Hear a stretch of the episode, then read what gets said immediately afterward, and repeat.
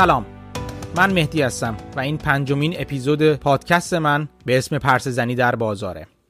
احتمالا شما هم هر روز ایراداتی که به ایلان ماسک درباره مدیریت تسلا مطرح میشه رو شنیدین. همین دیروز توییتی زد که باعث شد که ارزش سهام تسلا تو بازار حدوداً 14 میلیارد دلار بیفته. و یا خبرهای شنیدید درباره اینکه شرکت های بزرگ شرکت های کوچکتری رو به قیمت گذافی می‌خرن که اعتراض سرمایه گذاران رو برمیانگیزه. یا ممکنه اونایی که سنتون کمی بیشتر باشه از خودشون بپرسن راستی یاهو چی شد؟ نوکیا و بلکبری کجا هستن؟ امروز می‌خوام درباره ابزاری صحبت کنم که نگاه من رو به finance و سرمایه گذاری تغییر داد و سعی می‌کنم با کمک این ابزار چکیده کلاس corporate finance رو تو همین پادکست کوتاه براتون تعریف کنم. با اینکه همین هدف هم به اندازه کافی برای پادکست کوتاه جاه طلبانه است ولی می‌خوام پایه‌ای رو بنا بذارم که در آینده و شاید تو قسمت های بعدی هر وقت لازم شد به این مفهوم برگردم و با استفاده از اون ماجراهای مختلفی رو تو بازار براتون توضیح بدم. این ابزار و مفهوم چیزی نیست جز چرخه زندگی شرکت ها با من همراه باشید.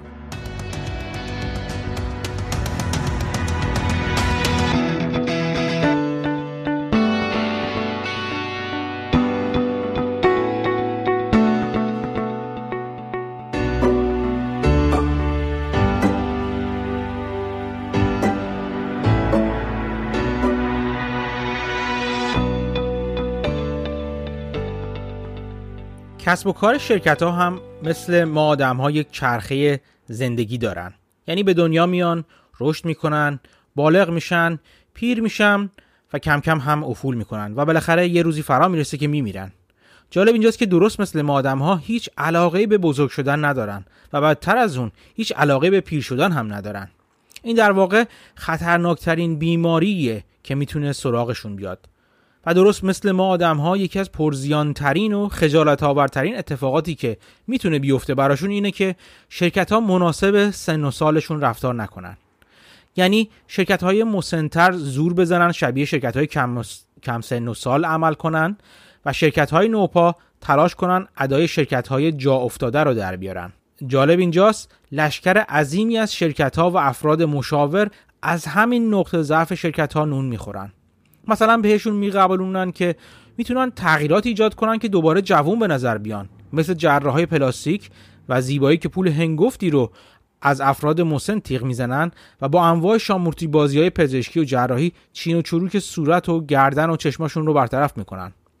با های بوتاکس چهره شادابی بهشون میدن و با کشیدن پوستشون سعی می‌کنن دوباره جوون به نظر برسن. ولی همه ما نتیجه نهایی چنین جراحی هایی رو قبلا دیدیم.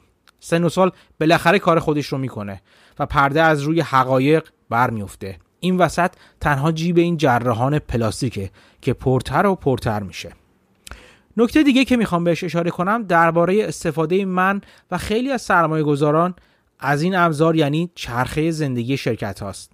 برای ارزش گذاری شرکت ها در نگاه اول ممکنه به نظر برسه ابزار کار سرمایه گذاران و کسایی که سهام رو تو بازار می‌خرن محاسبات پیچیده و اسپردشیت های عریض و طویلیه که با وارد کردن انواع اقسام ورودی ها یه خروجی که همون ارزش شرکت باشه از اون سر این ها بیرون میفته اگه این خروجی از قیمت بازار بالاتر باشه می‌خریم. اگه پایینتر باشه و اهل شورت کردن باشیم میفروشیم.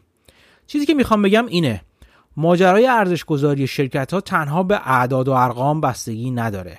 بلکه باید داستان و روایتی برای این اعداد و ارقام داشته باشیم. درباره این موضوع قبلا تو یک پست تو ویرگول نوشتم که آدرس اون رو تو اکانت توییتری پادکست دوباره می‌ذارم تا اگه خواستین ببینید.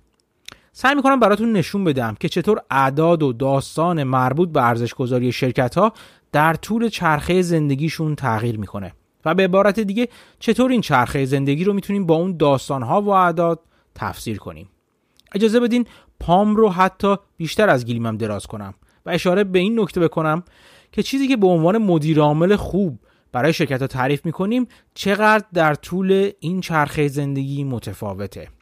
به عبارت دیگه سعی می‌کنم نشون بدم که مدیر عامل خوب برای یک شرکت نوپا بسیار متفاوته نسبت به مدیر عامل خوب برای یک شرکت بالغ و یا حتی بسیار متفاوت تر برای مدیر عامل یک شرکت رو به افول خب خیلی حرف برای زدن داریم. بیایید شروع کنیم. از مرحله اول شروع می‌کنیم.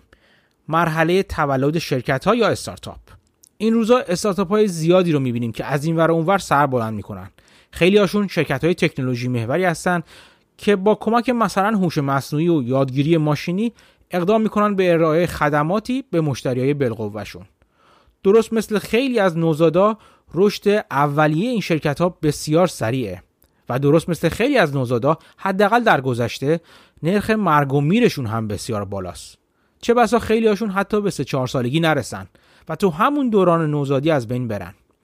اگه موفق بشن و از دوران نوزادی بگذرن تبدیل میشن به شرکت های نوجوون و در حال رشد. جالب اینجاست که درست مثل نوجوان ها هم رفتار می‌کنن. مشخصه زندگی نوجوان ها چیه؟ رفتار ابلهانه و بعضا ناشیانه. ولی در حال تجربه کردن هستن. زمین می‌خورن و از این زمین خوردن خودشون یاد می‌گیرن. خیلی ها به استارتاپ های مثل اسنپ که نرم افزار اسنپ چپت رو تولید می‌کنه نگاه می‌کنن و ازشون ایراد می‌گیرن که چرا مثل شرکت های پخته عمل نمی‌کنن. در حالی که فراموش می‌کنن این شرکت ها شرکت هایی در حال رشدن و نوپا هستن و به خاطر همین اشتباه و سعی و خطاهاست که پتانسیل آینده بزرگی رو دارن. دارن با این سعی و خطاها اون پتانسیل های رشدشون رو شناسایی می‌کنن. بعد از اون مرحله اول نوبت تبدیل شدن به شرکت های جوون ولی همچنان در حال رشد می‌رسه. شرکت های مثل گوگل، فیسبوک که تا حدی جا افتاده هستند و درآمد و سود خوبی هم دارن ولی همچنان در حال رشد هستند. خلاصه هنوز از دوران جوونی و زندگیشون دارن لذت می‌برن مثل هر آدم جوون دیگه. بعد نوبت میان سالی می‌رسه. دورانی که هیچ کدوم از ما نمی‌خوایم واردش بشیم. و با این حال اگه فکر کنیم می‌بینیم دوران ناخوشایندتری هم بعدش ممکنه وجود داشته باشه. همون دوران پیری.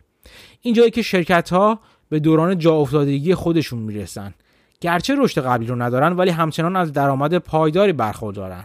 و البته بعدش هم نوبت کهنسالی و افول شرکت ها می‌رسه.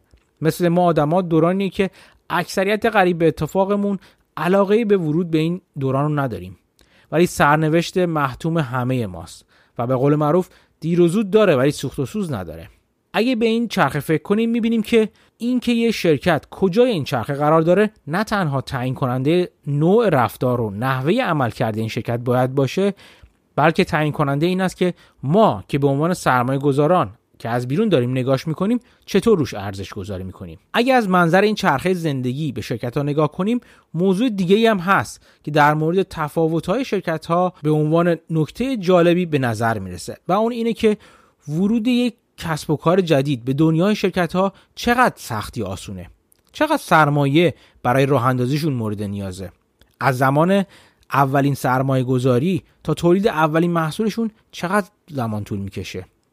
همینطور تو مرحله رشد و بلوغشون. سرمایه و زمان لازم که شرکت ها رو از مرحله تولد و نوپایی به مرحله بلوغ میرسونه چقدره؟ اگه به شرکت ها نگاه کنیم برخشون با صرف هزینه خیلی کمی بدون نیاز به ساختارهای خاص و هزینه بر متولد میشن و دوران رشد خودشون رو خیلی سریع طی می‌کنن و به بلوغ و بازدهی می‌رسن مثل شرکت های نرم افزاری. در مقابل شرکتی هستن که برای تولد، رشد و بلوغشون نیازمند سرمایه گذاری های مفصل، زیرساختهای فراهم شده از پیش و گذشت زمان زیادی هستند. به شرکت های خودروسازی یا مثلا فولاد فکر کنید. اگر به همه این سوالا فکر کنیم متوجه میشیم که همون عواملی که باعث میشن شرکت ها آسون و سریع متولد بشن و رشد سریعی هم پیدا کنن دقیقا همون عواملی هستن که باعث پیر شدن و سرانجام مرگ سریع شرکت ها میشه. مثلا در مورد شرکت های نرم افزاری. تمام مراحلی که ذکر کردیم به نسبت شرکت ها ارزونتر و سریعتر انجام میشه. یعنی با سرمایه گذاری و زمان کمی میشه شرکت نوپا تو زمینه نرم افزار رو تأسیس کرد و به بهره برداری یا محصول دهی رسوند و دوران رشدش رو هم خیلی سریع طی می‌کنه.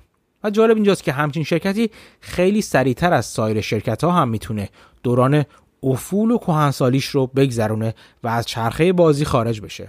تا اون حد که این اواخر صاحب نظرها به این نتیجه رسیدند که چرخه زندگی شرکت های فناوری فشرده تر و کوتاهتره و اصلا مثل اینکه عمر اونا معادل عمر سگاست. یعنی مثلا یه شرکت نرم افزاری و فناوری که 20 سالشه مثل شرکت خیلی پیر و کهنسال به نظر می‌رسه. به شرکتی مثل جنرال الکتریک نگاه کنید. شرکتی که تاریخچش با تاریخچه مدرنیزاسیون گره خورده. شرکتی که بیش از 100 سال پیش تأسیس شد و پشتوانه صنعتی شدن نه تنها آمریکا بلکه میشه گفت کل دنیا بود و سالهایی که از درآمدزادترین و بنیادی ترین پایه های صنعتی آمریکا بود. ولی امروز برای ادامه بقای خودش با مشکلات بسیار زیادی دست و پنجه نرم می‌کنه. و تو هر بحران اقتصادی جزو اولین شرکت های آسیب پذیریه که تو بحران حتی ممکنه طعم ورشکستگی رو هم بچشه. در مقابل شرکتی مثل یاهو رو در نظر بگیرید. شرکتی که ابتدای دهه 1990 تشکیل شد خیلی سریع و در زمان حدود 7 سال به شرکت 100 میلیارد دلاری تبدیل شد. کاری که برای جنرال الکتریک بیشتر از 50 سال طول کشید یاهو 7 ساله انجام داد. و در نهایت هم خیلی سریع تحلیل رفت و بقایاش بین چند شرکت مختلف تقسیم شد. طوری شد که در اواخر عمرش چند سال پیش از یاهو تنها یک اسم باقی مونده بود. یعنی موتور جستجویی بود که کسی برای جستجو ازش استفاده نمی‌کرد به جز ژاپنیا که به دلیل نامعلومی همچنان از یاهو ژاپن به عنوان موتور جستجو استفاده می‌کردند و سرویس ایمیلی که کسی ازش ایمیلی نمیفرستاد. عمده ترین سرمایه یاهو چیزی نبود. جز سرمایه گذاری اولیه‌ای که تو علی بابا کرده بود. این شرکتی بود که روزهای اولیه خودش تا دوران 100 میلیاردی شدن خودش و بعد محو شدنش چیزی حدود 26 سال بیشتر طول نکشید. داستان نوکیا یا بلکبری هم داستان مشابهی بود. حالا که مفهوم چرخه زندگی شرکت ها رو توضیح دادیم برگردیم به قول خودمون درباره خلاصه مبحث corporate finance و ارزش گذاری سهام یا والویشن که قرار بود بگیم. یکی از مبانی اصلی و مفاهیم پایه finance مفهوم ترازنامه یا بالانس شیته. یه مفهوم هرچند ساده ولی بسیار کلیدی تو فهم مباحث پیچیده تر آینده. بالانس شیت چیز عجیبی نیست جز یک ترازو که تو یک کفش دارایی های شرکت قرار داره تو کفه دیگه تعهدات. به بیانی فنیتر توی کفه اسید ها قرار دارند و در کفه مقابل لایبیلیتی ها دارایی های شرکت مثل ساختمونان تجهیزات و مالکیت های معنوی و اختراعات و طراحی شرکت و تعهدات شامل بدهی هایی که به وام دهنده هاش داره و تعهداتی که به سرمایه گذارش داره. برخلاف روال معمول تو حسابداری که سرمایه ها رو به ثابت و جاری و غیر تقسیم می‌کنه بیایید ما جور دیگه به این سرمایه ها نگاه کنیم. در واقع سرمایه های شرکت رو به سرمایه های موجود و سرمایه های مربوط به رشد شرکت طبقه بندی می‌کنیم. مثلا در مورد شرکتی مثل مایکروسافت مجموعه موجود نرم افزارهای مایکروسافت رو که شامل آفیس و ویندوز هستن رو سرمایه موجود مایکروسافت می‌دونیم. و تمام سرمایه هایی که این امید رو داریم که در آینده باعث رشد درآمد شرکت بشن سرمایه مربوط به رشدش حساب می‌کنیم. مثل مجموعه cloud computing یا cloud storage یا AI مایکروسافت. تو سمت دیگه balance sheet ما تعهدات رو داریم. یعنی سمت دیگه داره به ما میگه. پول راه اندازی و اداره شرکت رو از کجا آوردیم؟ این پول یا آورده سرمایه گذارانه که اسمش رو می‌ذاریم equity که تعهدات شرکت به سرمایه گذارانشه یا اون پول رو قرض گرفتیم و به صورت بدهی آوردیم چیزی که بهش میگیم دت یا بدهی. دو مفهوم corporate finance و والویشن که مدام تو مباحث مالی مطرح میشن خیلی شباهت های زیادی به هم دارن. تفاوت عمده این دو مبحث تنها جهت نگاهشون به شرکت هاست. به این معنی که finance ابزار کار مدیریته که از توی شرکت به شرکت نگاه می‌کنه. و از توی شرکت به این فکر می‌کنه که چطور اون رو اداره کنه تا ارزش این شرکت رو بالاتر ببره. ارزش گذاری یا والویشن ابزار کار سرمایه گذاری که از بیرون شرکت به شرکت و کسب و کارش نگاه می‌کنه. و دنبال اینه که بفهمه ارزش این شرکت چقدره. اونم در حالی که به همین روش فعلی داره اداره میشه. بذارید به قول خودم در ابتدای پادکست عمل کنم و خلاصه کلاس corporate finance رو که در واقع سه تصمیم گیری بیشتر نیست به شما نشون بدم. این تصمیم ها اینا هستن. یک تصمیم های مربوط به سرمایه گذاری به عبارت دیگه چه پروژه ای رو برای انجام انتخاب کنیم تا ارزش شرکت رو بالاتر ببره؟ دو تصمیم های مربوط به منابع مالی. به عبارت دیگه از کجا پول بیاریم تا پروژه ای رو که تو تصمیم اول انتخاب کردیم اجرا کنیم؟ آیا باید پول این سرمایه گذاری رو از سرمایه گذاران شرکت به صورت اکویتی بگیریم یا اون رو به صورت بدهی از روش های مختلف مثل بانک ها تأمین کنیم؟ و در نهایت سومی تصمیمات مربوط به مدیریت درآمده. به عبارت دیگه با درآمد حاصل از پروژه‌ای که تو قسمت دوم و اول انجام دادیم چیکار باید بکنیم؟ چقدرش رو به پرداخت بدهی ها تخصیص بدیم؟ چه مقدارش رو دوباره سرمایه گذاری کنیم تو خود شرکت و پروژه جدید تعریف کنیم؟ و چه مقدارش رو به عنوان سود حاصله به سرمایه گذاران برگردونیم. پس کل مباحث finance همین است. در واقع همین سه جور تصمیم گیری تصمیم های سرمایه گذاری تصمیم های تأمین مالی تصمیم های مدیریت درآمد. حالا بیاید ببینیم هر کدوم از این تصمیم گیری ها تو مراحل مختلف چرخه زندگی شرکت چطور باید گرفته بشن. تو مرحله استارتاپ تنها تصمیمی که مدیریت می‌گیره تصمیم مربوط به سرمایه گذاریه اینکه چه پروژه ای رو برای اجرا انتخاب کنم. چرا اینو میگم؟ بیاید به تصمیم های دیگه نگاه کنیم. اول تصمیم های مربوط به تامین مالی. به نظر شما یه استارتاپ چقدر می‌تونه پول قرض کنه؟ عملا هیچی. چرا که چیزی رو برای وسیقی گذاشتن نداره و برای تامین مالی خودش تنها متکی به آورده سرمایه گذاران خودشه. در واقع استارتاپ برای اینکه سراغ منابع مالی دیگه مثل بانک ها مثلا بره کار بسیار سختی رو در پیش داره. چرا که هنوز نه دارایی داره برای وسیقه گذاشتن نه محصولی. از طرف دیگه نیاز به سرمایه گذاری در مورد درآمدی که هنوز هم در نیورده هم نداره. پس تمام تصمیم گیری های استارتاپ محدود میشه به تصمیم گیری های در مورد سرمایه گذاری و اینکه چطور محصولی با پتانسیل رشد بالا تو فروش تو بازار تولید کنه. کم کم که شرکت به بلوغ می‌رسه مدیریت شرکت باید برای تامین منابع مالی شرکت تصمیم بگیره. و ساختار مناسب بین تأمین مالی از سهامداران یا تأمین مالی به صورت بدهی از بازار رو برای خودش تشخیص بده. و در نهایت یه شرکت سال و رو به افول تنها باید به این فکر کنه که چطور درآمدهای موجود خودش رو به سهامداران برگردونه. چرا که دیگه سرمایه گذاری مجدد این درآمدها تو کسب و کار شرکت بالاترین سود ممکن تو بازار رو به سهامداران نمیده و باید اون سود رو به اونا برگردون تا خودشون تصمیم بگیرن کجا با بازگشت بالاتری می‌خوان سرمایهشون رو سرمایه گذاری کنن. یه بار دیگه مرور کنیم. تصمیم های سرمایه گذاری تصمیم های تامین منابع مالی و تصمیمات مربوط به مدیریت درآمد. همونطور که گفتم شرکت تو هر یک از مراحل چرخه زندگی خودش به اندازهای مختلف و متفاوت درگیر این تصمیم گیری ها خواهد بود. یادتون میاد تو ابتدای پادکست گفتم بسیار شرماور میشه اگر شرکت ها متناسب سن و سال خودشون رفتار نکنن. مثلا تسلا رو در نظر بگیرید. چند سال پیش که هنوز شرکت نوپای بود افتاده بود دنبال اینکه 5 میلیارد دلار پول قرض بگیره.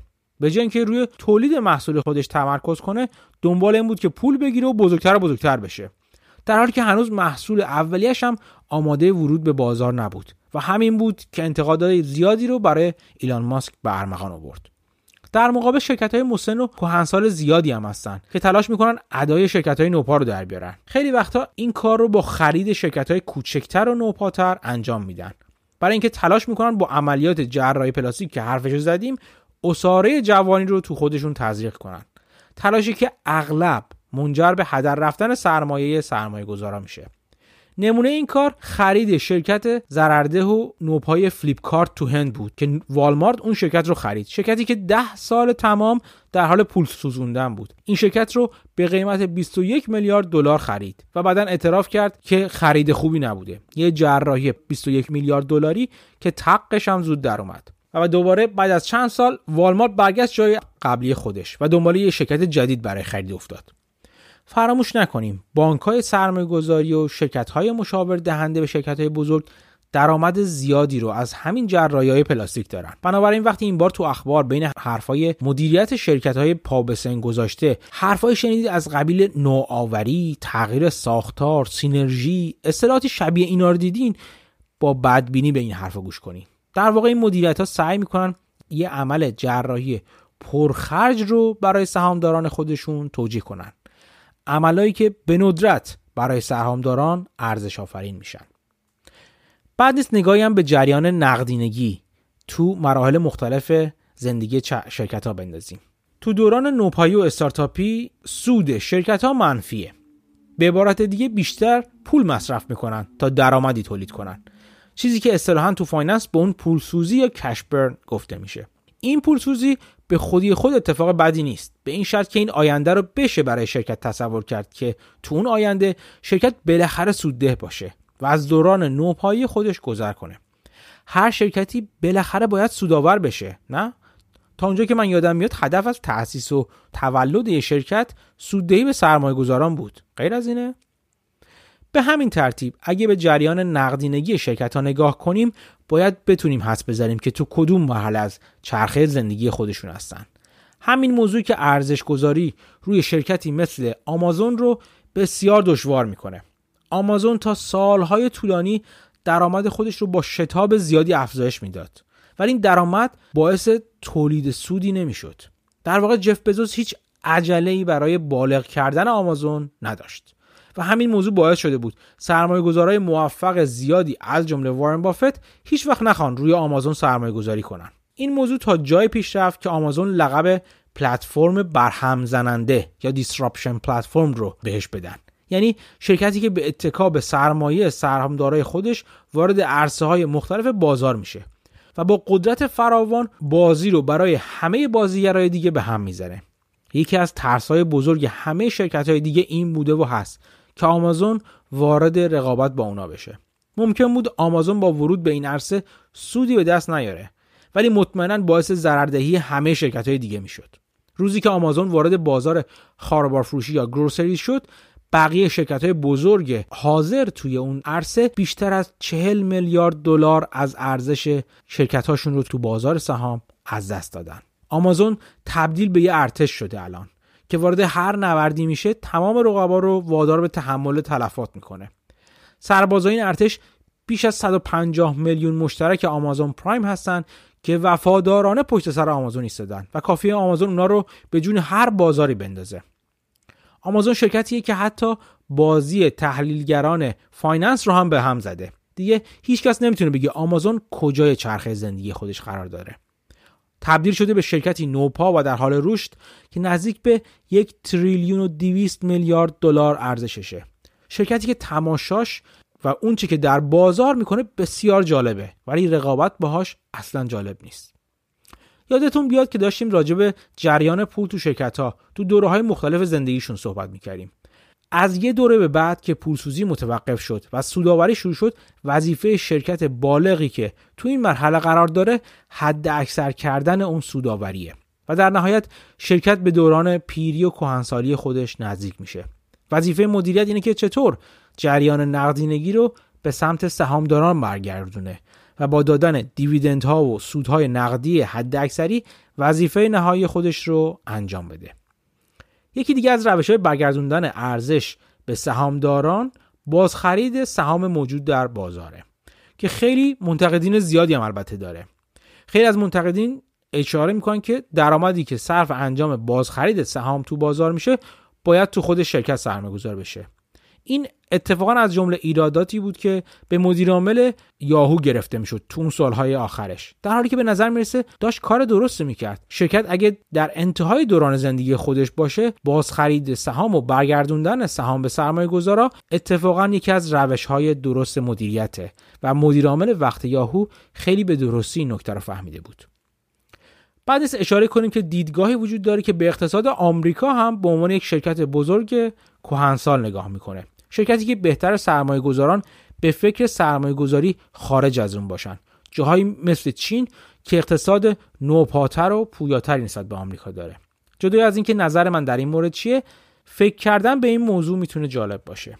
و در نهایت برگردیم به موضوع اعداد و داستان ها اینکه ارزش گذاری خوب تنها مبتنی بر اعداد نیست و باید داستان درست و قانع کننده ای پشت اون اعداد وجود داشته باشن.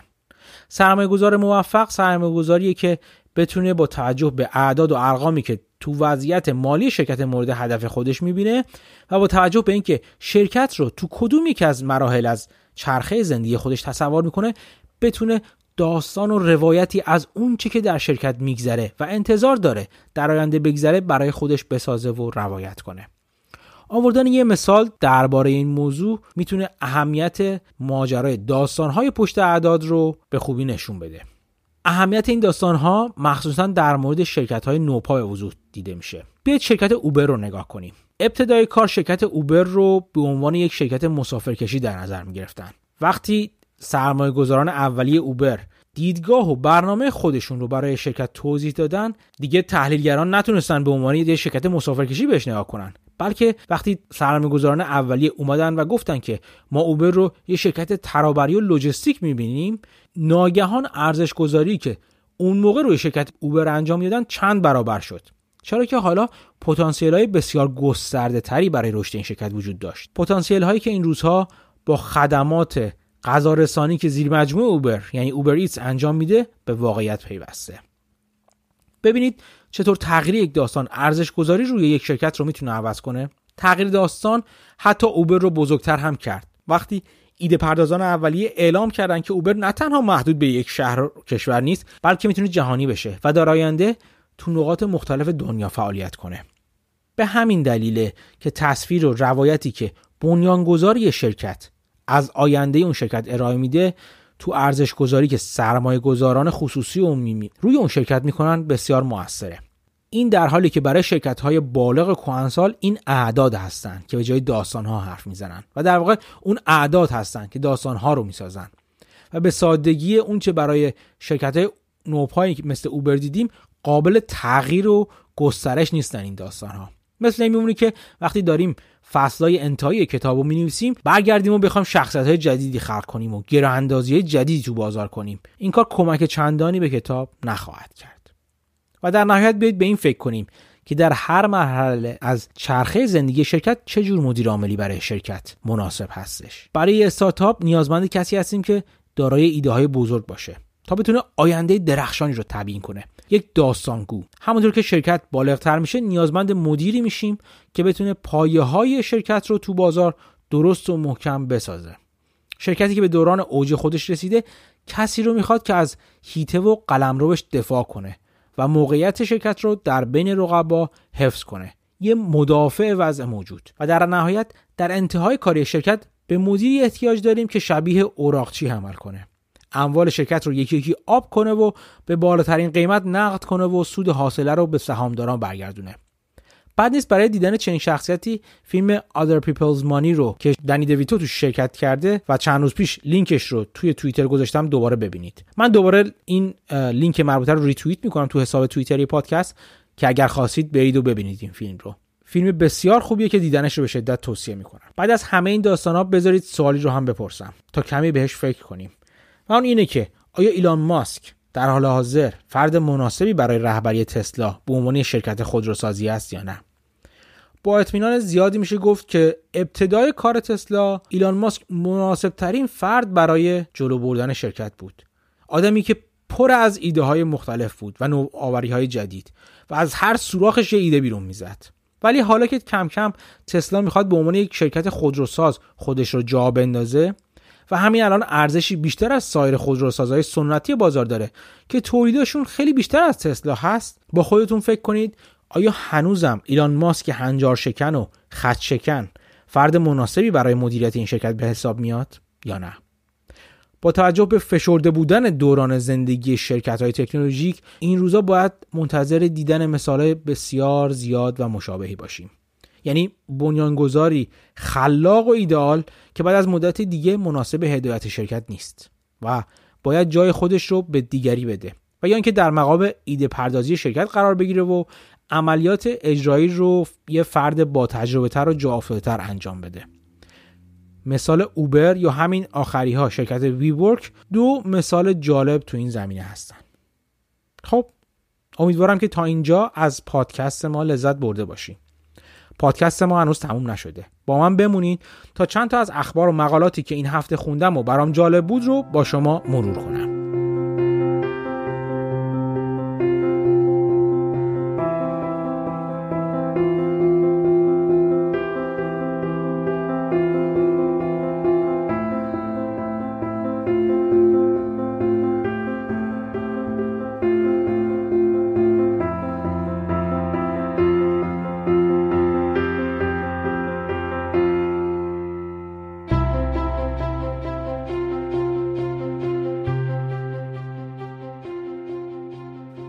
در حالت عادی وقتی قیمت سهام میفته و یا دوران بدی رو میگذرانه بهترین زمانیه که سرمایه گذاران اکتیویست برای خریدن اون سهام صف بکشن.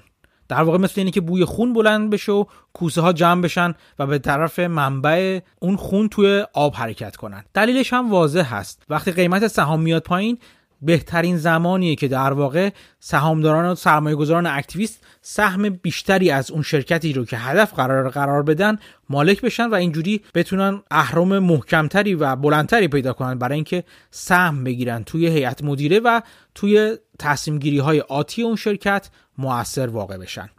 این روزا همونطور که همتون می‌بینین سهام شرکت ها بسیار افتاده. با این حال خبر خیلی جدی از سهامداران و سرمایه گذاران اکتیویست نمیشنویم. دلیلش تقریبا واضحه. این روزا که شرکت های مختلف به دلایلی غیر از اونی که تقصیر خودشون باشه و در واقع باعث بابت شرایط بد مدیریت در واقع باعث شده باشه باعث شده باشه دچار مشکل هستن. و سرمایه گذاران اکتیویست که قسمت زیادی از موفقیتشون مدیون این هستن که بتونن بقیه سرمایه گذارا رو توی جلسات سالانه همراه خودشون کنن و به اون چیزی که گفتیم پراکسی یا وکالتنامه در واقع رأی گرفتن رو ازشون بگیرن نیازمند این هستن که دید خوبی سایر سرمایه گذاران و سهامداران شرکت بهش داشته باشن. و اگر الان بخوان با حرکت های خیلی در واقع خشن وارد بازی بشن و بخوان مدیریت رو وادار به حرکتی بکنن دید خیلی خوبی نداره نسبت بهشون و بعیده که بتونن مدیریت شرکت ها رو تحت فشار قرار بدن. چون سهامدارا خیلی طرفدارشون نخواهد بود. اینه که این روزا خیلی به صورت ملایم دارن سرمایه گذاران با مدیریت شرکت ها تا می‌کنن. نمونه این شرکت ها و این سهامداران و سرمایه گذاران اکتیویست الیوت منیجمنته که چندین بار راجبش صحبت کردیم. من توی پادکست تینچه هم با دوست خوبم سینا موسوی راجبش صحبت کرده بودم. الیوت منیجمنت یکی از سهامداران و سرمایه‌گذاران اکتیویست خیلی قوی و با سابقه خوب هست. از نظر سابقه خوب منظورم از نظر بازدهی کاری که انجام میده. یکی از معروفترین در واقع شرط بندی و اقدامات اخیرش اینه که شروع کرده توییتر رو هدف قرار دادن و سهام توییتر رو خریدن و وارد هیئت مدیره می‌خواد بشه و هدف نهاییش اینه که جناب آقای جک دورسی رو از کار برکنار کنه و می‌خواد زودتر توییتر رو به پول برسونه. راجع به این هم یک پستی هستش. اون رو هم می‌تونید تو حساب توییتری ببینید. این شرکت الیوت منیجمنت چند وقتی است که یک شرکت دیگه ای رو به اسم نیلسون هولدینگز مورد هدف قرار داده. ولی خب همونطور که گفتیم خیلی نمی‌خواد کار خیلی خشنی انجام بده. این اواخر با از پایین افتادن قیمت نیلسون هولدینگ استفاده کرده و سهم خودش از سهام شرکت رو به 13 درصد افزایش داده. با این حال اعلام شده که وارد مکالمات خیلی خوب و سازنده ای با نیلسون هولدینگز شده و نیلسون هولدینگز هم ازش تشکر کرده و گفته که داره تعامل خیلی خوبی با سهامدارا انجام میده. اینجا منظورش مطمئنا الیوت منیجمنت بوده تا بتونه ارزش بیشتری رو برای شرکت به ارمغان بیاره. از جمله شرکت نیلسون هولدینگز قبول کرده که یکی از افراد مورد تایید الیوت منیجمنت یا همون سرمایه گذار, سرمایه گذار اکتیویست رو وارد هیئت مدیره خودش بکنه. و ظاهرا به نظر می‌رسه که اوضاع خوب هست بین این دوتا فعلا در وضعیت فعلی و لازم نیستش که خیلی کار خشنی رو الیوت منیجمنت انجام بده و وارد proxy battle یا جنگ وکالتنامه بشه باهاش. به چنین اکتیویسمی بهش میگن friendly activism یا اکتیویسم دوستانه. حالا فعلا که در وضعیت دوستانه هستن. اگه بخواید بیشتر دنبال کنید اوضاع این شرکت ها رو کاری که من اغلب می‌کنم الیوت منیجمنت رو برای پیدا کردن ایده های سهام خیلی جدی دنبال می‌کنم. می‌تونید شرکت نیلسون هولدینگز رو دنبال کنید که ticker یا نمادش هست NLSN و ببینید که در واقع اخبار بعدی چی میگه. موضوع بعدی که می‌خوایم راجع صحبت کنیم بحث بازخرید سهام توسط شرکت ها هست. این روزا بحث بازخرید سهام خیلی بحث داغی هست بین تحلیلگرای بازار و موافقان و مخالفانش حسابی به جون هم افتادن. از جمله یکی از ایرادایی که به شرکت های هوایی گرفته میشه اینه که بازخریدهای خیلی بی وقتی انجام دادن و بد انجام دادن این بازخرید رو. به چه معنی هستش؟ اصولا بازخرید سهام کار بدی نیست همینجوری. مثل این میمونه که شما بخواید یک پولی رو به سهامدارانتون برگردونین. برای این کار یکی از راههایی که وجود داره اینه که برین سهام رو ازش سهامی که دارن رو ازشون بخرید و پولش رو بهشون بدین. درسته؟ خیلی, خیلی کار عادی است. توی واقعیت اتفاقی که میفته اینه که وقتی قسمتی از شرکت بیاد تو بازار آزاد سهام خودش رو بخره ارزش شرکت تکون نخورده. قسمتی از سهامش کم شده توی بازار و اون ارزش شرکت این دفعه تقسیم میشه بر تعداد کمتری از سهام و خود به خود ارزش سهام شرکت بالا میره. حالا مهم اینجاست که این بازخرید رو با چی انجام بدین؟ آیا با پول نقدی که توی در اختیار دارید انجام بدین که کار خوبی است ظاهرا؟ یا اینکه برید سراغ بانک ها و بدهی بالا بیارید و بابت اون بدهی و وامی که از بانک ها می‌گیرید باز خرید سهام رو انجام بدید. خیلی از شرکت ها این اواخر یه راهی براشون که وجود داشتش که قیمت سهام رو تو بازار بالا ببرن این بود که می‌رفتن بانک وام می‌گرفتن چون بهره بانکی خیلی پایین اومده بود و شرکت رو مقروض می‌کردن در واقع. با اون وامی که از بانک می‌گرفتن میومدن باز خرید می‌کردن و سهام شرکت رو بالا میفرستن. یک جور در واقع این کار رو به صورت مصنوعی انجام می‌دادن. این بود که خیلی کار جالبی نبود و انتقادات زیادی بهش وارد می‌شد. جور دیگه که در واقع بابتش انتقاد بهش وارد هست اینه که قاعدتا شما باید وقتی باز خرید سهام رو انجام بدید که بر این عقیده باشید قیمت سهام توی بازار کمتر از ارزش واقعی یعنی اون پولی که خرج می‌کنید بابتش و سهام رو برمیگردونید به خزانه شرکت و دارین سود می‌کنید با این کارتون. چیز پر ارزشی رو با قیمت کمتری می‌خرید. ولی خب والویشن ها و در واقع ارزش گذاریایی که وجود داشت توی بازار سهام شرکتی که این کار می‌کردن خیلی این کار رو جالب انجام نمی‌دادن. یعنی با اینکه سهامشون به نسبت و به عقیده خیلی از تحلیلگرا سهامشون گرون بود با اینها می‌رفتن اون سهام رو میخریدن و سعی می‌کردن قیمت سهام رو به صورت مصنوعی بازم بالا بفرستن. مثلا برای این نمونه می‌خوام بگم که این کار رو تو شرکت های هوایی خیلی انجام می‌دادن. با اینکه ارزش گذاری روی این شرکت ها زیاد بود و عقیده بر این بود که سهام شرکت ها سهام گرونی هستن با این حال باز هم هیئت مدیره دست به این کار می‌زد. چون هرچی ارزش سهام شرکت هم بالا بره یعنی قیمت سهامش بالا بره که با این کار بای بک یا باز خرید این اتفاق انجام میشه هیئت مدیره بونس و کارانه کارمزد و کارانه بالاتری می‌گرفتن و در واقع جوری انگار داشتن برای جیب خودشون کار می‌کردن نه جیب دارا خیلی از اون شرکت ها الان که وضعیت اقتصادی مشکل دار شده اونایی که وام گرفته بودن و بدهکار شده بودن بابت این سهام بازخرید سهام الان این روزا دچار مشکل شدن. اتفاقا تو جلسه که امروز که دارم این پادکست رو ضبط می‌کنم جلسه سالیانه برکشر هاتوی که وارن بافت صحبت می‌کرد راجع به این موضوع صحبت کرد و خیلی ساده این موضوع رو توضیح داد که بای بک یا بازخرید سهام به خودی خود اتفاق بدی نیست. مهم اینه که چجوری انجام بشه و خیلی از شرکت ها این کار رو درست انجام نمی‌دادن. خلاصه قرض از این از این قصه گوی این که این روزها دید خیلی بد و نه اینکه لزوما دیده بد ولی با خیلی با شک و تردید به هر گونه بایبک و بازخرید سهام تو بازار نگاه میشه. از جمله خیلی از بانک های بزرگ اعلام کردن که برای اینکه از حقوق سهامداران خودشون دفاع کنن یک کلمه قلمبه سلمبه اومدن بایبک ها یا بازخریدهای خودشون رو تا اطلاع سنوی متوقف کردن. وقتی بانک های بزرگ این کار کردن خیلی از شرکت های بزرگ هم در واقع این کار انجام دادن و این اعلام کردن که دیگه به بای بک و بازخرید سهام اقدام نمی‌کنن فعلا. با اینکه قیمتشون پایین اومده ولی ظاهرا به نظر میسه که الان وقت مناسبیه ولی براشون حفظ ظاهر ظاهرا الان خیلی مهمتر هستش.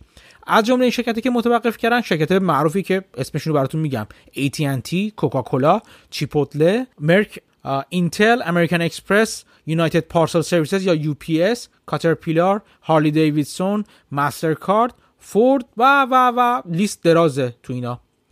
اتفاق جالبی که دلیل من برای خوندن خبر بود اینه که برخلاف این شرکت های پرسابقه شرکت های تکنولوژی همچین کاری رو در واقع انجام ندادن و خیلیشون اومدن گفتن که نه ما همچنان بایبک, بایبک رو انجام میدیم و سهاممون رو بازخرید می‌کنیم توی بازار. از جمله این شرکت ها گوگل هست که اعلام کرده 8.5 میلیارد دلار سهام خودش رو بازخرید کرده. از اونور مایکروسافت هم همینطور. اومده گفته من 9.9 دهم میلیارد دلار به سهامداران خودم برگردوندم. از این 9.9 میلیارد دلار 6 میلیارد دلارش بای بک یا بازخرید سهام بوده که 33 درصد افزایش داشته نسبت به سال قبل. باقیش یعنی 3.9 دهمش به صورت دیویدند یا پرداخت سود نقدی بوده. فیسبوک همینطور. اومده گفته من یک و دو دهم میلیارد دلار بازخرید سهام کردم. اپل با اینکه هنوز بازخریدی نکرده ولی اعلام کرده. در واقع به مدیریتش این مجوز رو داده که تا 50 میلیارد دلار بازخرید کنه سهام خودش رو. و البته این خیلی هم عجیب نیست به خاطر اینکه اپل به قول finance یا position cash بالایی داره. یا مقدار زیادی پول نقد توی balance sheet و ترازنامه خودش داره که مدت مدیدیه که دارن ایرادو بهش میگن که آقا جان این پول برای چی بیخودی نگه داشتی؟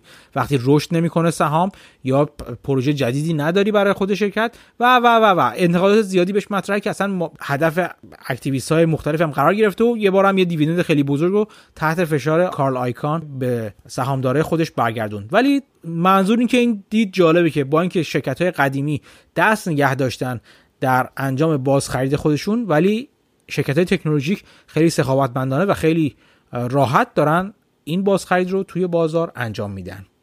خبر بعدی که می‌خوام بهش بپردازم خبری راجع به بازار خودروهای دست دوم یا ماشینهای دست دوم تو آمریکا.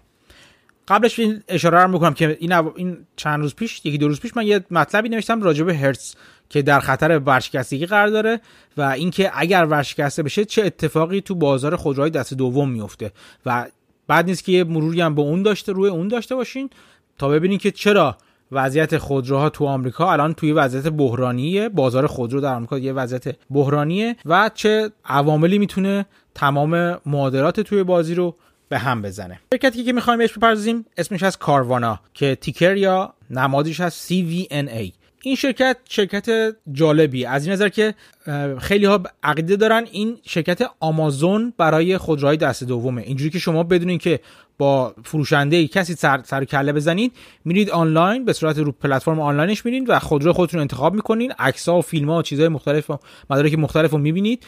از سابقه خودرو خبردار میشین و قیمتی رو در واقع می‌بینید. کل پروسه خرید انجام میشه در واقع. این شرکت قیمت سهامش این اواخر خیلی دچار نوسان های شدید بود. مثلا توی ماه فوریه قیمت سهامش به 115 دلار رسیده بود که در واقع ده برابر مقداری که سه سال گذشته آی پی شده بود یا یعنی وارد بازار سهام شده بود. بعد از این صعود عجیب به 115 دلاری افتاد پایین تا 22 دلار نزول کرد.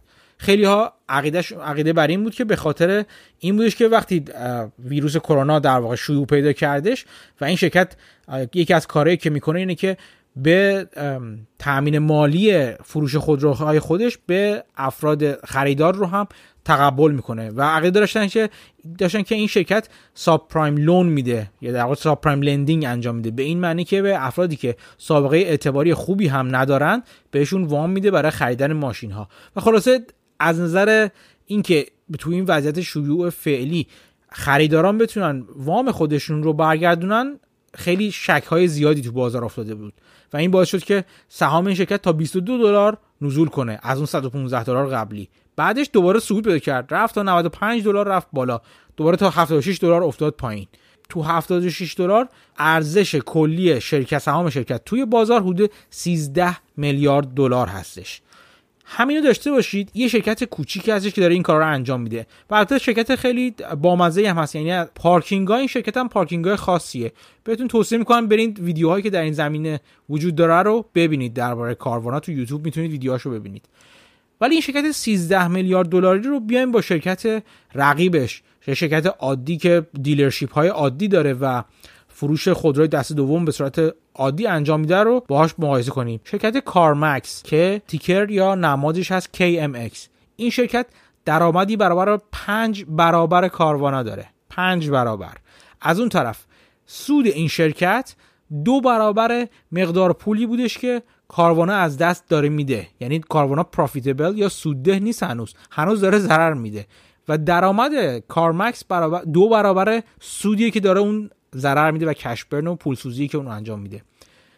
سهام کارمکس تو 71 دلار ارزش کلی شرکت رو در حدود 12 میلیارد یعنی کمتر از اون 13 میلیارد کاروانا تخمین می‌زنه. طرفدار کاروانا میگن کاروانا قرار بشه آمازون خودروهای دست دوم و از این بابت باید با آمازون مقایسهش کرد به خاطر اینکه یک تجربه جدیدی رو در اختیار خریدارا قرار میده. وقتی شما تو کاروانا خرید می‌کنید ماشین رو میارن دم در خونتون تحویلتون میدن. یعنی لازم شم... نیست شما اصلا بلنشین جای برین. مثل دلیوری آمازون.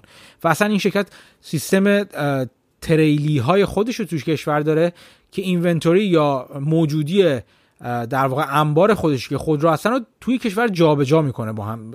مدیر عامل کاروانا گفته ما سریعترین رشد رو بین شرکت های فروش دست دوم خودرو یا خودروهای دست دوم تو بازار داریم.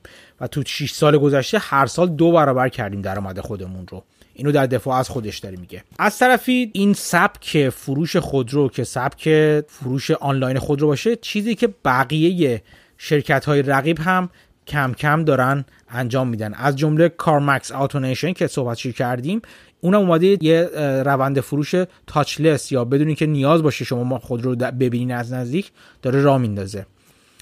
شرکت دیگه هم همینطور. باید دید که آیا واقعا کاروانا می‌تونه اوضاع خودش رو تو وضعیت فعلی حفظ کنه یا بقیه هم جرقه ای که داره این اقبال مردم بهش که بابت فروش آنلاینش هست رو بقیه هم در واقع این راه رو یاد می‌گیرن و میان رقیبش میشن. ولی جالبه که بدونین شرکت رقیب کاروانا یعنی کارمکس و گروپ وان که رقیباش هستن هر دوشون اعلام کردن در شرایط فعلی فروششون نصف شده به خاطر شیوع ویروس کرونا. دلیل تلاطم زیاد بازار چیزی که گفته میشه یکیش short seller ها هستن. یعنی در واقع اون کسایی که روی افتادن سهام این شرکت شرط می‌بندن short selling رو باید یک بار من شاید به صورت خیلی مفصل راجبش صحبت کنم ولی خیلی کوتاه بخوام راجبش بگم. اینجوریه که کسی که عقیده داره سهام شرکت قراره بیفته و قیمتش پایین بیادش میاد سهام رو از دارنده سهام از broker های مختلف از کارگزاری مختلف قرض می‌کنه به قیمت روز میفروشه. مثلا 100 دلار هستش قیمت روزش و 100 دلار میفروشه. وقتی قیمت سهام رفت پایین شد 50 دلار اون سهم رو که قرض گرفته بوده تو بازار می‌خره و میره تحویل صاحب قبلیش میده. اینجوری در واقع اون 50 دلار اختلاف رو تو جیب می‌ذاره. ولی همه اینا در شرایطی که واقعا سهام بیفته و زیاد هم بیفته. گفته شده که تا 35 درصد سهام شناور موجود تو بازار توسط این شورت سلرها قرض گرفته شده بوده. خیلی مقدار زیادیه. این چی باعث میشه؟ اگه قیمت سهام شرکت زیاد نیفته روزی که موعد در واقع پس دادن این سهام به مالکین اصلی برمیرسه همه این افراد شورسلر مجبورن برن بازار و سهام رو بخرن. مخصوصا اگه اینکه پولی نداشته باشن از اونور بذارن در اختیار بروکر یا کارگزار به عنوان ودیعه اون سهمی که قرض گرفتن. و این باعث میشه که تمام افراد هجوم ببرن به بازار و سهام شرکت رو بخرن. همین هجوم افراد شورت که قبلا شرط بسته بودن روی افتادن سهام باعث میشه که قیمت سهام بره بالا. و این تلاطم های بازار دارن میگن که یک علتش همین وجود شورت ها و تعداد زیادشون بوده. یه مشکل دیگه ای هم که وجود داره اینه که پدر این آقای گارسیا که در واقع مدیر عامل شرکت هست یا گارسیا سینیور گارسیا بزرگ سابقه خیلی خوبی نداره از نظر بانکی و توی یه پرونده بانکی بوده که محکوم هم شده بوده. چرا این اهمیت داره؟ به خاطر اینکه مقدار زیادی از تامین بودجه شرکت کاروانا توسط این جناب آقای پدر انجام شده و اصلا اصولا یه اسپیناف بوده یعنی یه بخشی از دیلرشیپ یا نمایندگی خودرو بوده فروش شرکت فروش خودرو بوده که پسرش از شرکت اصلی و بزرگترش جدا کرده و در واقع تکنولوژیکش کرده اومده مدرنش کرده و این زلم زیمبو جدید و آنلاین رو بهش اضافه کرده. خلاصه از این نظر هم خیلی شرایط جالبی نداره این شرکت. و بحث های زیادی راجبش انجام میشه که آیا این شرکت تامین مالیش چقدر درست هست؟ همین الان مخصوصا که این, این شرکت داره وام میده به افرادی که اعتبار خیلی خیلی جالبی هم ندارن توی بازار. و هر لحظه با بیکار شدنشون که حالا درصد بیکاری هم این روزا خیلی زیاد شده ممکنه که نتونن وام خودرویی که خریدن رو پس بدن و این برای شرکت از نظر مالی دچار مسئله ممکنه بکنه. تمام اینا همچنان تحلیلگرا و در واقع بخش سیل ساید یا فروش رو تحلیلگرای فروش رو نسبت به این سهام خوشبین نگه داشته. به خاطر اینکه خیلی دارن رو اون داستانی که ازش صحبت کردم داستان ها خیلی مهم هستن. این روایت و داستان رو که کاروانا قراره بشه آمازون خودروهای دست دوم خیلی دارن رو اون شرط مندن و خیلی آینده درخشانی رو براش تصویر می‌کنن. و تا حالا تونستن توجیه کنن که چرا این شرکت سودده نیست چرا این همه ارزشش زیاد یعنی قیمت گذاری روش زیاده و و و و و. باید دید که آیا این داستانی که تحلیلگرای بخش فروش یا سیل ساید اصطلاحا به آن برای خریداران سهام این کاروانا تعریف می‌کنن تا چه زمانی می‌تونه خودش رو نگه داره و فرو نریزه. داستان جالبی باید باشه دیدنش. بهتون توصیه می‌کنم برید توی یوتیوب و مکانیزم استورج یا نگهداری ماشین های کاروانا رو ببینید. ما سیستم جالبی دارن. دیدنش رو بهتون توصیه می‌کنم. اگر وقت شد من خودم یه کلیپی رو هم کلیپ ویدیویی رو هم ازش می‌ذارم توی حساب توییتری پادکست تا بتونید ببینید و استفاده کنید. امیدوارم که از پادکست این هفته لذت برده باشید. یه مقدار طولانی شد. دیر هم داره پخش میشه. متاسفم به خاطر اینکه آجیل به دست نشسته بودم. من حرفای وارن بافت رو توی جلسه سالیانه سهام داره که امسال به صورت آنلاین و از راه دور انجام شد داشتم گوش می‌دادم. این بود که یه خورده آمادی کردن پادکست عقب افتاد. امیدوارم که این رو به من ببخشید. راجع به جلسه سهامداران بافت هم که امیدوارم دیدی دیده باشید یا اگر ندیدید برید روی یوتیوب ببینیدش. نکات جالبی است که شاید دراش دربارش نوشتم و چیزهای زیادی می‌تونین یاد بگیرین. اصولا یکی از راه های خوب یاد گرفتن سرمایه گذاری نامه های بافت به سهامداران هست به عنوان شیرهولدر لترز که از سال 1900 فکر می‌کنم 50 خورده 57 56 57 که شرکت رو ت شرکت نبود و به صورت فاند بود داره این نامه ها رو می‌نویسه و نامه های بسیار آموزنده هستن از همون روز اول. به جز اون جلسه های سا... جلسه سالیانه سهامداران هم از این نظر مهم هستن که بخش سوال جوابش که می‌رسه سوالات خوبی از بافت پرسیده میشه و جواباش نمیگم حتما درسته ولی می‌تونه یک روزنه رو باز کنه براتون ببینید که کسی مثل بافت چجوری داره بازار رو نگاه می‌کنه و از این نظر هم می‌تونه جالب باشه. امیدوارم از این قسمت پادکست هم لذت برده باشین. منو همچنان از نظرات خودتون بی بهره نذارید. خیلی خوشحالم می‌کنید. اگر بتونید پادکست رو به کسانی که می‌تونه براشون جالب باشه هم معرفی کنید. مجموعه شنوندگان پادکست رو زیاد کنید. همینطور اگر موضوعی هست که بخواید راجبش صحبت کنم و فکر کنید موضوعی هست که می‌تونه برای شما جالب باشه و برای بقیه هم جالب باشه برای من بنویسید و بفرستید. تا هفته آینده و قسمت جدیدی از پادکست پرس زنی در بازار مراقب خودتون باشید و خدا نگهدار.